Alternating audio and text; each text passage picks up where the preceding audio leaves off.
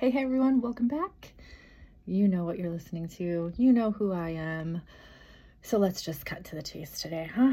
Um, so I'm doing a lot of praying, a lot of meditating, a lot of research when it comes to this word busy, right? And I've done podcast episodes about how busy is an excuse and how we tend to all say that we're busy, like a superficial little greeting to the world and other moms. Um, but here's a busy concept that I, or a perspective that I want you to really stop and think about. Are we busy because we haven't really decided or committed to what's most important to us?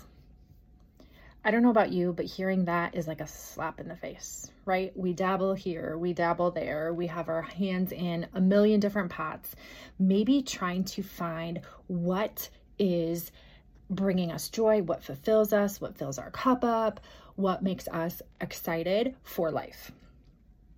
And maybe this is aimed at your health goals, right? Like maybe we try something for a day or two. I've talked to a couple ladies in the mastermind in the past week about this.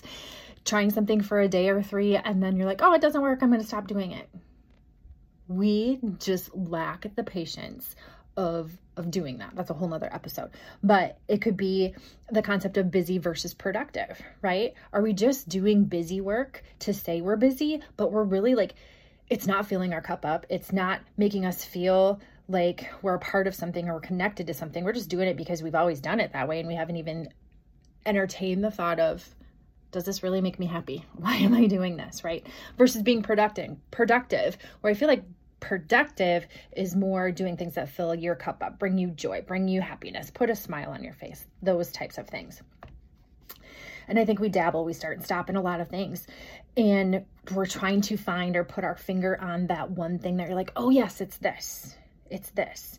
Um, we get easy easily distracted. I think we're distracted by so many bright, shiny objects in this world that we're like, over here, no, over here, no, oh, oh, put your time and your energy over here and, and I've really been marinating on this subject in my own life lately just because there's been some things come up that have forced me to to have a different set of lenses that I'm looking at my life through with this.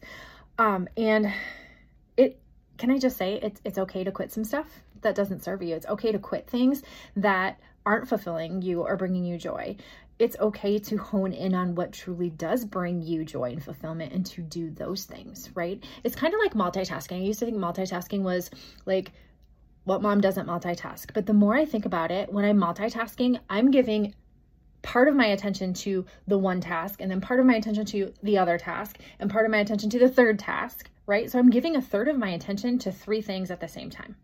Where I could do one thing really, really well and focus on that one thing at that given time. I'd rather do that. I'd rather do a bang up, knock out, like 110% effort job in th- like one thing or a couple things rather than do a half assed job in like four or five things. So I want you guys to just think about that today. Because busy is a badge that we tend to wear around like it's a badge of honor, and I'm over it. You can go listen to previous episodes about that.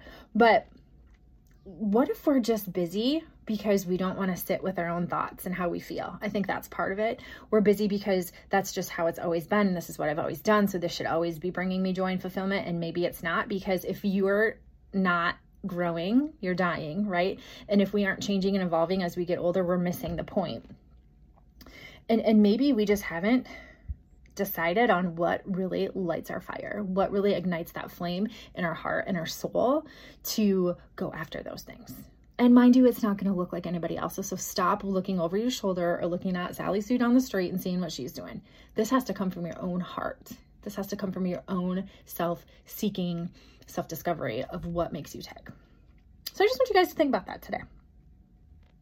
Are you busy because you're really you haven't really decided or committed to what's most important to you.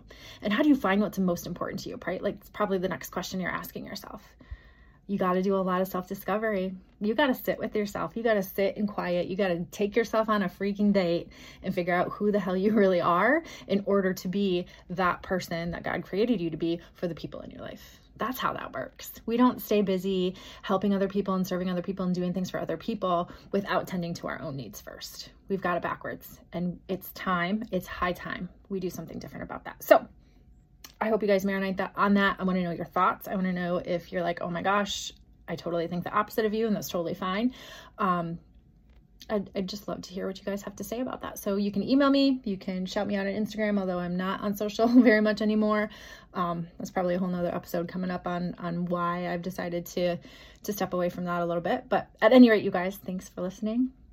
I hope this this hits you in the heart. I hope this hits you in the feels and gets you to really think about your life because guess what? We don't get a do over for today. So make it count. See you next time.